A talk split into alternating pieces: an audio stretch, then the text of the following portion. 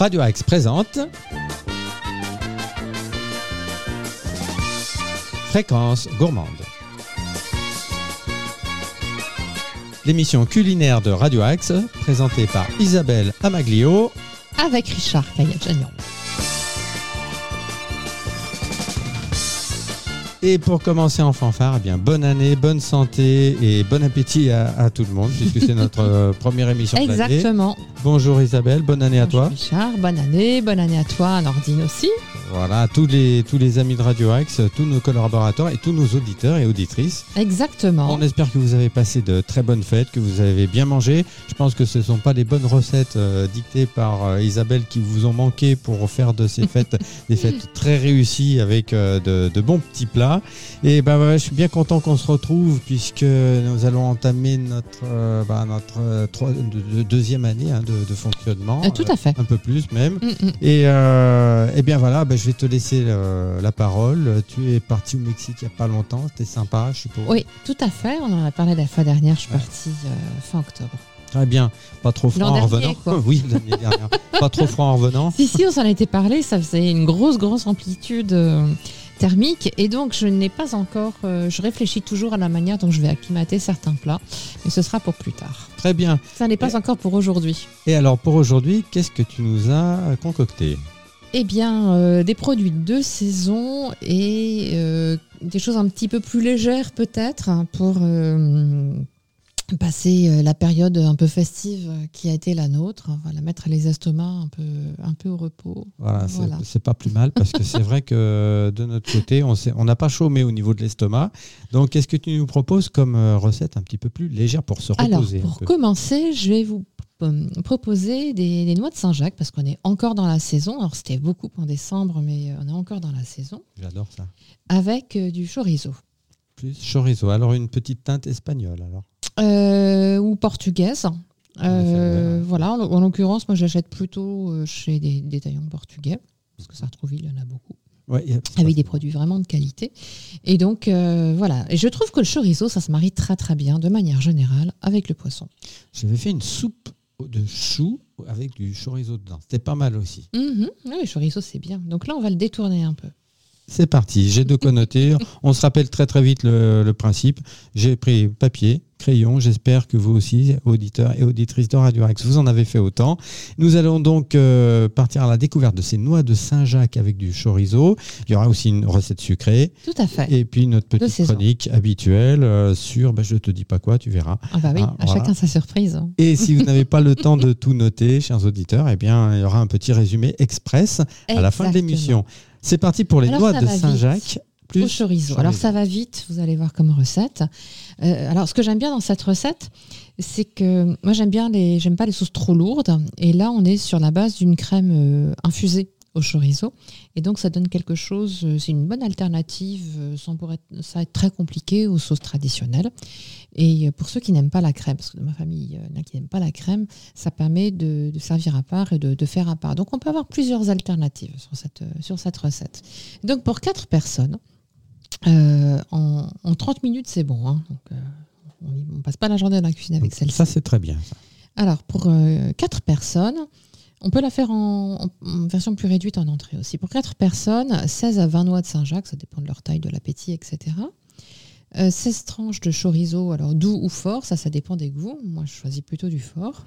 Et euh, je crois qu'au Portugais, ils le font avec euh, beaucoup d'oignons. Chorizo euh, très Il y a, il y a aussi cette version, oui. Ah ouais, il y a même de l'ail aussi. 16 tranches de chorizo, Voilà. 25 centilitres de crème liquide, 25 centilitres crème liquide. un petit peu de piment d'Espelette, Ça, c'est pour ceux qui ont choisi plutôt du doux. Un peu de beurre demi-sel et une petite pincée de fleur de sel. Beurre de micelle plus pincée de fleurs de sel. Là, on va pas se passer du beurre demi-sel. hein. Ça, Ce ça serait dommage.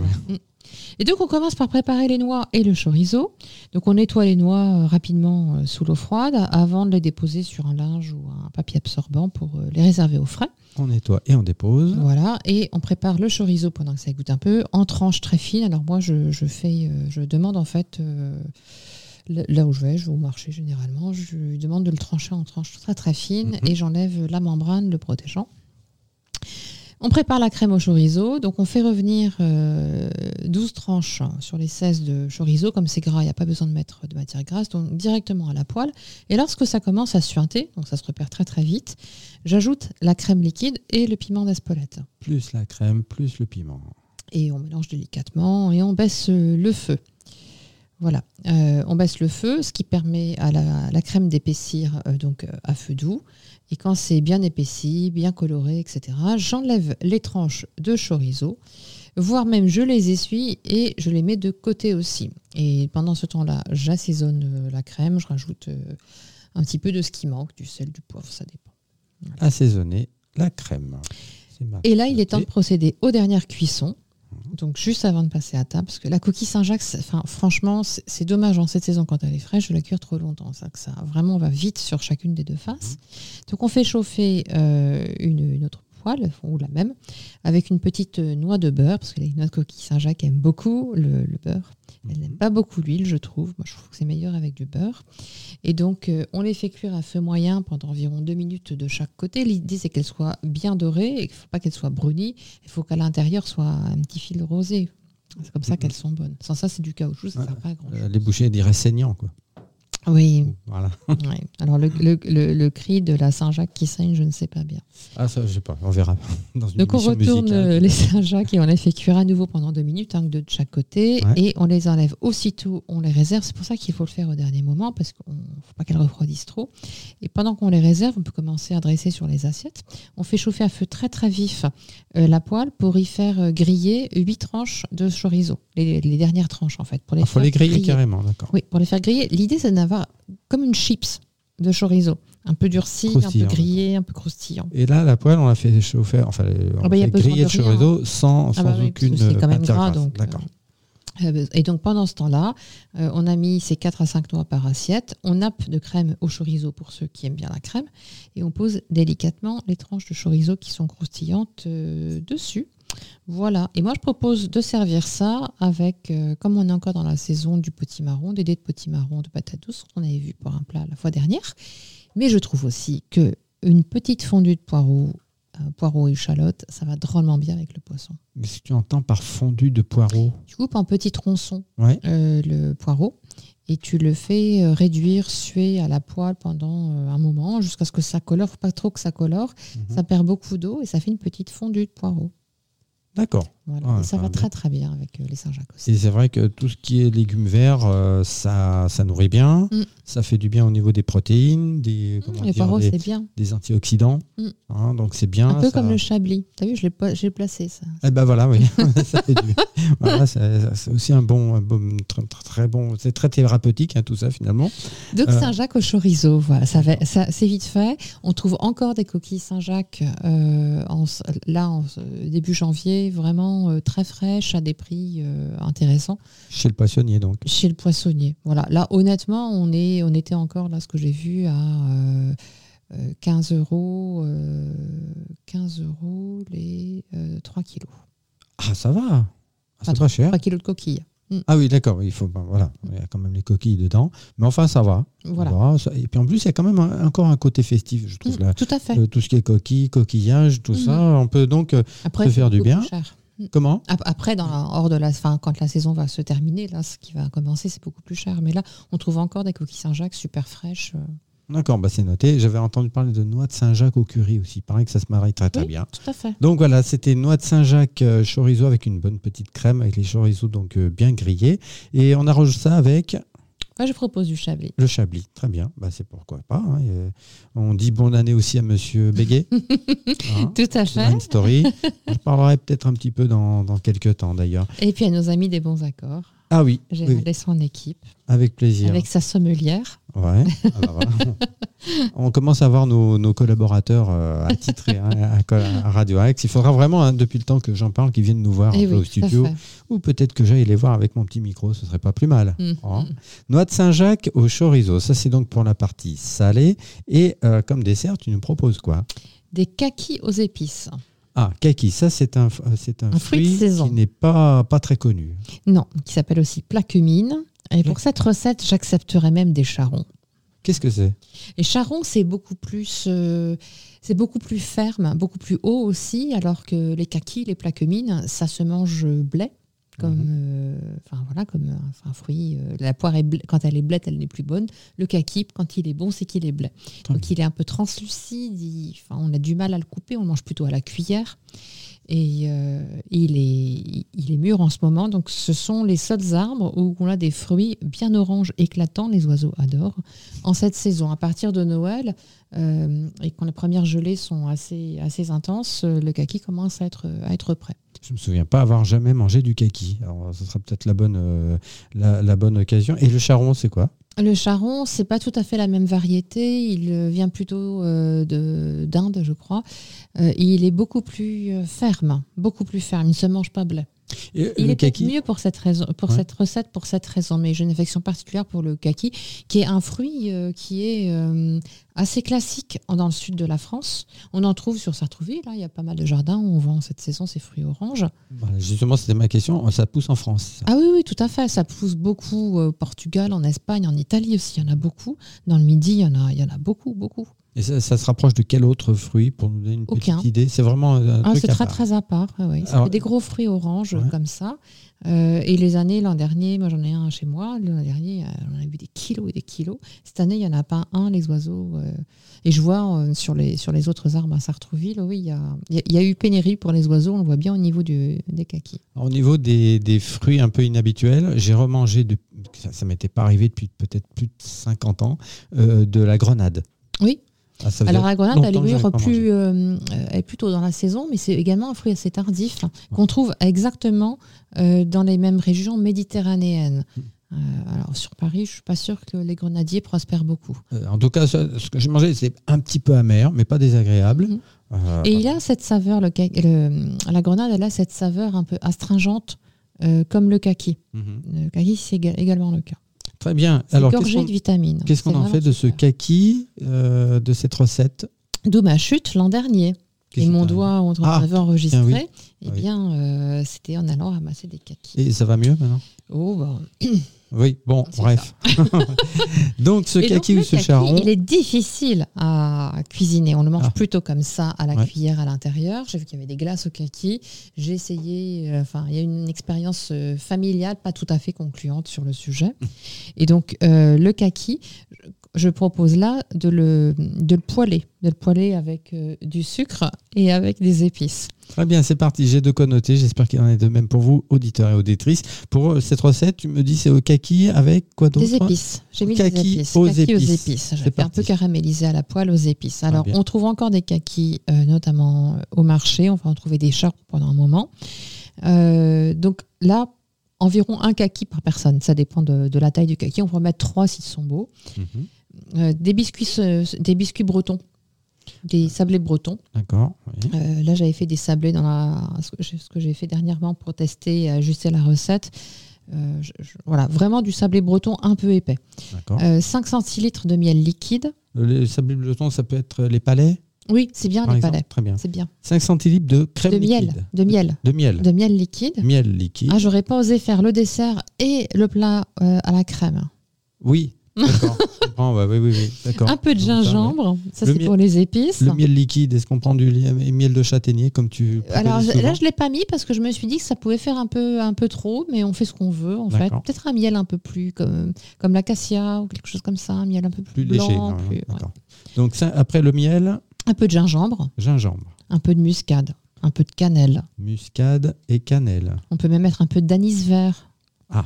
Voilà. Bien, anis. On peut même mettre un peu de cumin. L'idée, c'est de mettre un petit peu d'épices. C'est très oriental tout ça. Ah, bah c'est bon. Très bien. Ah bah, je m'en doute pas. Je m'en doute pas une seule seconde. Un demi citron vert. Un demi citron vert. Et il y a beaucoup de kaki dans, au Maghreb aussi. hein. sans doute. 5 centilitres de rhum brun si l'on veut. 5 centilitres de rhum. Ouais. 50 grammes de beurre demi-sel, hein, toujours. on, on y retourne. hein. On- On Eh n'en démarre pas hein, du demi-sel. Et donc, on prépare les ingrédients, dont le kaki. Mhm. Donc, si on a des charrons qui sont donc durs, on peut éplucher comme on éplucherait des tomates. Ouais. On peut éplucher euh, délicatement la, la- la- la peau du kaki. On le coupe en tranches, environ 1 cm d'épaisseur. Coupé en tranches. En revanche, si ce sont des kakis, euh, ils ne se couperont pas, ça fait de la bouillie. Donc l'idée, c'est pas de faire de la bouillie, donc faut garder la peau et essayer de tronçonner comme on peut. Euh, voilà. Et on met, euh, on enlève évidemment la partie dure sous le, sous le pédoncule, parce qu'elle est vraiment très dure dans le kaki. Donc, En principe, quand on enlève le pédoncule, la part- cette partie-là vient, qui est un peu blanche, vient avec. donc, si c'est des charrons, on est on On épluche, coupe en on pluche, on est on coupe en tranches. Ouais. exactement. Et si c'est des kakis, on Oui. fait comme on peut. Voilà, très bien. Euh, faut bien laver le fruit, je suppose. Oui, avant bien sûr. de l'utiliser, Bien sûr, hein, bien voilà. Très bien. Tronçonner le kaki. Voilà. Voilà. C'est parti. Ensuite, le gingembre, on l'épluche, on râpe et on le mélange avec les épices en poudre. On fait son petit mélange. Gingembre râpé plus les autres épices. Ouais. Voilà. On, est, on émiette grossièrement euh, son, ses sablés Émietté. et on les réserve. C'est là que je me suis rendu compte que j'avais fait mes sablés pas assez épais. Ah là là là là, c'est terrible. ça. Catastrophe. Émietter donc les, bah, je dis les palais. Hein, c'est Oui, oui. On émiette nos petits palais. Très bien. Et là, on passe à la deuxième étape. On cuit et on flambe. Ouh là là. Eh ben oui. Donc on fait fondre le beurre dans une poêle pour y dorer le kaki à feu vif. Euh, ça peut être un peu compliqué de le dorer parce qu'il y a beaucoup de jus, donc on fait aussi un peu comme on peut. Mhm. Euh, on ajoute le mélange aux épices et on mélange délicatement parce que sans ça on va avoir de la purée. Si on a les charrons, on retourne les tranches pour qu'elles dorent environ quelques minutes de chaque côté. Ouais. Si on a des kakis, on fait toujours comme on peut. Voilà. Et pendant ce temps-là, on râpe le zeste du citron et on prend son jus qu'on met de côté. Il s'agit du citron vert. hein, Du citron hein. vert, tout à fait. Le vert du citron qu'on aura pris soin d'acheter non traité. Ah oui, oui, oui, mais ça je hein. précise. Oui, effectivement, bien sûr. Surtout si on, on utilise seulement le zeste, c'est important. Alors, dans une petite casserole, on fait chauffer le rhum pour ceux qui euh, prennent l'option rhum. Et dès que, c'est bien chaud, euh, on verse euh, sur les kakis et on flambe aussitôt. Verser sur le kaki le rhum chaud et on fait. flambe au briquet. Et- ou à ce qu'on veut. Voilà, on flambe, et plus flambé. Voilà, on ajoute le miel au jus de citron directement dans la poêle et on cuit encore 5 minutes. C'est pour pas que le citron imprègne trop, pas, pas qu'il cuise trop. On le met juste à la fin comme ça. Et on ajoute les zestes de citron vert à la fin.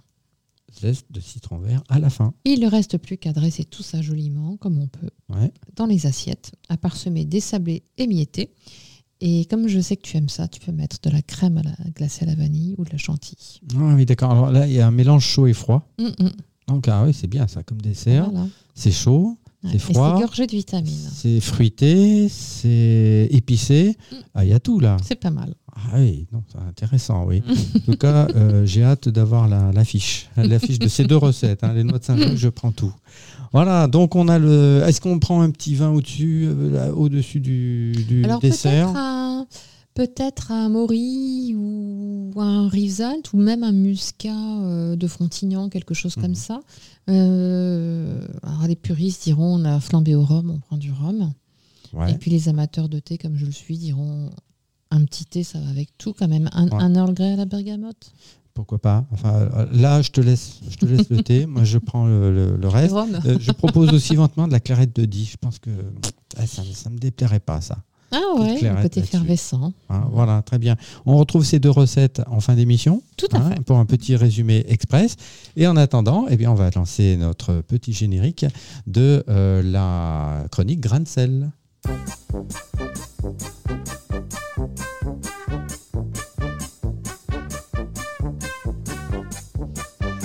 Et pour cette première chronique euh, de l'année, on va parler de fromage. Alors nous, on s'est fait quelques petites fondues euh, très sympathiques, évidemment, euh, pendant les fêtes. Et je, vais surtout réparer une petite injustice, puisque en septembre dernier, on va dire ça, ça date un petit peu, on a eu une nou- nouvelle championne du monde en France, ce qui est très important, championne du monde qui s'appelle Virginie Dubois d'Orne. Ça te dit quelque chose hein Eh oui, c'est c'est terrible ça. Alors alors Et depuis quelle septembre. discipline sportive Eh bien, euh, très sportif, puisqu'il s'agit euh, de, de- de- d'une- de la championne du monde des fromagers. Ah d'accord. Alors, dans un pays qui produit à peu près entre 1200 et 1500 sortes de fromages, euh, Mhm. hein, comme la France, euh, dans un pays où les, les Français engloutissent près de 20 kilos de fromage par an et par personne, je trouve qu'on n'a pas beaucoup parlé de Virginie Dubois d'Orne. Elle a donc été euh, sacrée championne du monde le 13 septembre dernier. Alors, en quoi ça consiste, ce- cette, cette, cette épreuve hein? Eh bien, elle s'est imposée quand même, il faut le savoir, devant neuf euh, finalistes venus quand même des, des quatre coins du monde. Alors, il y avait neuf euh, épreuves hein, pour remporter euh, la compétition. Euh, il y avait d'abord un, une, une, des- un questionnement, un quiz, hein, comme on dit, un jeu de questions-réponses, une épreuve de dégustation à l'aveugle, Mhm. un grand oral, une découpe, une préparation culinaire, une association de goûts et une, une épreuve de sculpture à partir de fromage.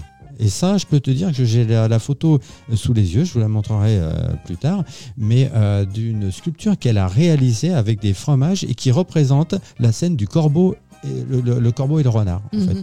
Donc, euh, pour ce qui est de, de- de parler de, de fromage, euh, c'était c'était un sujet euh, tout à fait bien choisi. Et pour finir cette épreuve, il s'agissait de- d'effectuer un dressage d'un Mhm. petit et d'un grand euh, plateau de fromage. Voilà, alors Virginie Dubois d'Orne, il se trouve qu'au départ, elle se destinait pas du tout à, à devenir fromagère.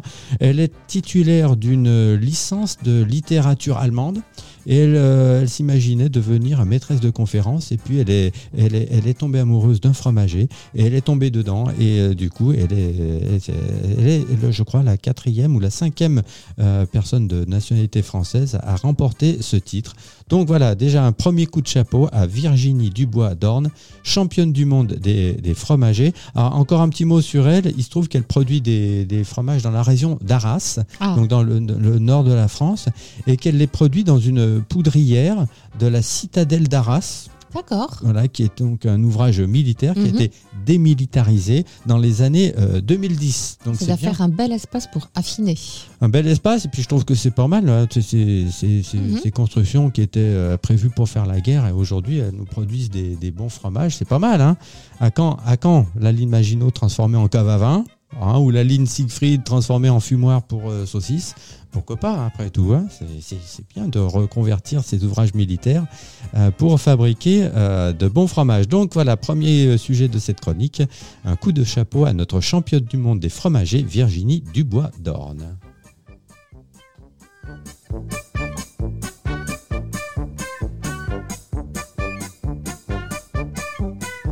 Et toujours pour parler de fromage, j'ai voulu partir à la découverte du plus vieux fromage du monde. Ou plutôt de la plus vieille trace de fromage Ah. Qu'on ait pu trouver dans le monde. Voilà. Je pense que le fromage, c'est quelque chose d'universel et de très ancien. Absolument, très ancien. C'est pour ça que les premières traces de fromage à- Mhm. avérées, enfin euh, répertoriées, c'est un petit peu difficile à, à cerner. Euh, J'ai découvert les, la- des traces, enfin pas moi, euh, pas moi directement, mais euh, des traces du, pro- du plus vieux fromage du monde, les plus vieilles traces de fromage du monde, plus exactement, ont été découvertes en euh, 2010. Euh, elles se trouvaient dans le tombeau d'un officier de l'armée égyptienne Mhm. du temps de Séti Ier et de Ramsès II. Ah oui, ça ne rajeunit pas tout à fait. ça. Non, pas vraiment. Donc, ce fromage, on imagine, il a quand même un affinage de 3000 ans. C'est pas mal. Très hein, très fort d'accord. ces Égyptiens. Euh, oui, ils sont pas mal. hein, d'accord. Alors, euh, ça peut faire. parents. Ouais, ouais. Et euh, donc voilà, ce sont dans, c'est donc dans la tombe de cet officier de l'armée égyptienne de l'Antiquité hein, que les archéologues ont repéré des résidus blanchâtres qui ont attiré leur attention et voilà, ils ont été définis comme étant vraiment du fromage Et du fromage de quel, issu du lait de quel animal? De mouton et de d'Afrique- d'Afrique. D'accord. Voilà, comme ça, euh, bah, les... je crois que c'est des Italiens qui font du, du- Bien sûr. du, voilà, du, du- du- du- du fromage avec euh, de- du bufflone et de, et, et de mouton. Voilà, donc, euh, mais c'est pas les plus vieilles traces trouvées de ce qui pourrait ressembler à un fromage, puisque il y a des traces qui ont été retrouvées en Croatie et qui elles datent de plus de 7200 ans. Mais là, les scientifiques sont pas tout à fait d'accord. Est-ce qu'il s'agit de fromage ou pas? On n'est pas Mhm. vraiment sûr. En tout cas, on sait que les habitants de cette région et de cette époque-là, euh, ils ne supportaient pas le lactose contenu dans le lait. Or, comme on sait que dans le fromage, il y a moins de lactose que dans le lait, on pourrait imaginer qu'ils s'étaient mis à fabriquer déjà des fromages il y a 7200 ans en Croatie. Là aussi, 7200 ans d'affinage, ça peut paraître appétissant, ben pas du tout, parce que évidemment, ce fromage, quand il est très très vieux, comme ça, de 3000 ou de 7000 ans, eh bien, il est plein de, de, de ce qu'on appelle euh, la Brucella melitensis. Ah oui, d'accord. Alors, je songeais à vous faire, euh, d'ailleurs, vous aurez bientôt une, une rubrique de fromage, mais je vais attendre un petit peu finalement. Ouais, enfin bon, on n'est pas obligé d'en prendre du si vieux que ça, puisque de toute façon, il est évidemment, déclarant impropre à, la consommation, évidemment. Voilà, donc ça c'était des traces du plus vieux fromage du monde euh, il y a euh, donc 3000 ans euh, en, en, en Égypte.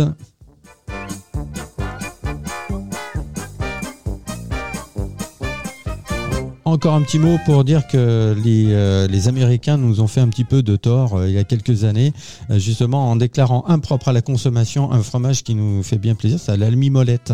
Ils ont interdit en 2013 et 2014 l'inté- la- la- la- l'importation chez eux de mimolette en disant qu'il y avait plein d'acariens dans, dans- Ah, allergogènes. avec le Roquefort, nous est encore plus cher à notre, co- à notre cœur. Et voilà, du coup, ils avaient interdit l'importation de mimolette. Moi, je peux vous dire que la mimolette, j'en ai mangé il n'y a pas longtemps, de la mimolette française produite à Isigny-Sainte-Mère, donc euh, du côté du Calvados. Non seulement c'était très bon, mais je me porte très bien.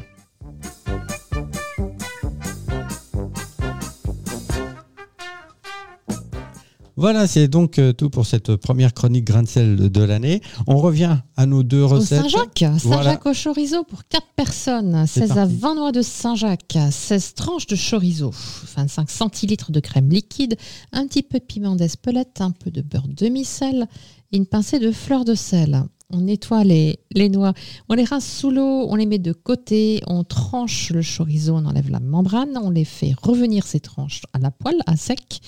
Et lorsqu'elles commencent à suinter, on ajoute la crème liquide, on assaisonne un petit peu piment d'Espelette, on mélange, on baisse le feu.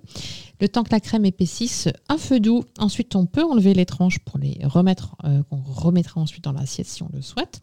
On rectifie l'assaisonnement, on met de côté au chaud. Et juste avant de passer à table, parce que la Saint-Jacques n'aime pas les cuissons longues, on chauffe une deuxième poêle avec une petite noix de beurre. On lui fait faire deux minutes de chaque côté. Et euh, lorsqu'elles sont bien dorées, on les enlève, on les réserve, on fait griller pendant ce temps-là les tranches de chorizo. On peut même les faire griller au four à la lèche frite. Et on sert le tout dans les assiettes, 4 à 5 noix par assiette, un petit peu de crème au chorizo. Et puis on pose délicatement deux tranches de chorizo bien croustillantes dessus à table. Très bien, donc ça c'est pour le plat euh, salé que l'on accompagne avec du potimarron en dés, en petit dés, Oui, ça oui, une fondue de poireaux. patate douce, voilà. c'est ça. Voilà. Vérifie. Et puis euh, le kaki caramélisé ou pas aux épices, on fait comme on peut parce que le kaki c'est quand même difficile à, à travailler euh, à- en cuisson. Donc pour 4 personnes environ aussi, 3 à 4 kakis, là aussi on est sur un plat qui demande 30 minutes. 4 palais bretons, 4 biscuits sablés un peu épais, 5 centilitres de miel liquide, un petit peu de gingembre, un peu de muscade, un peu de cannelle, un huile citron vert, 5 centilitres de rhum brun si l'on veut flamber, 50 g de beurre demi-sel. On prépare les ingrédients en épluchant euh, les charrons. Si ce sont des charrons, sans ça, on fait comme on peut avec les kakis. L'idée, c'est de les faire griller, euh, brunir à la, à la poêle, de les cuire à la poêle. Euh, on épluche, on râpe le gingembre, on mélange avec euh, les différentes épices et on fait fondre le beurre dans une poêle et on y dort le, le kaki à feu un peu vif. On y ajoute les épices, on retourne tout délicatement.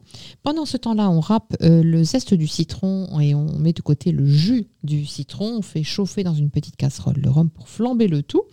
Quand c'est flambé, on ajoute le miel, le jus de citron dans la poêle. On cuit encore 5 minutes en mélangeant toujours très délicatement.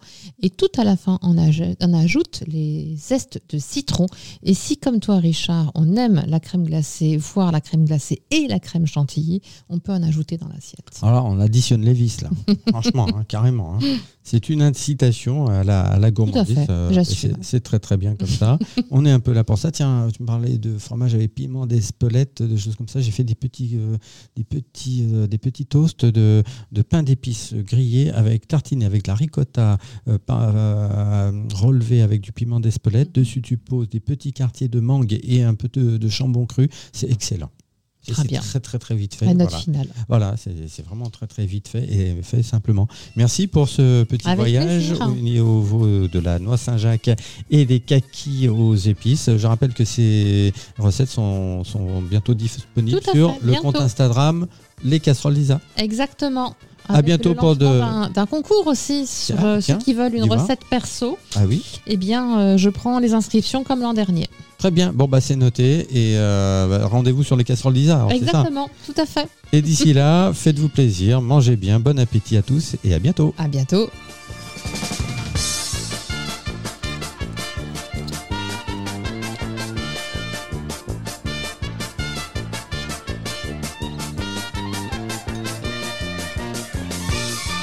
Et là, comme j'avais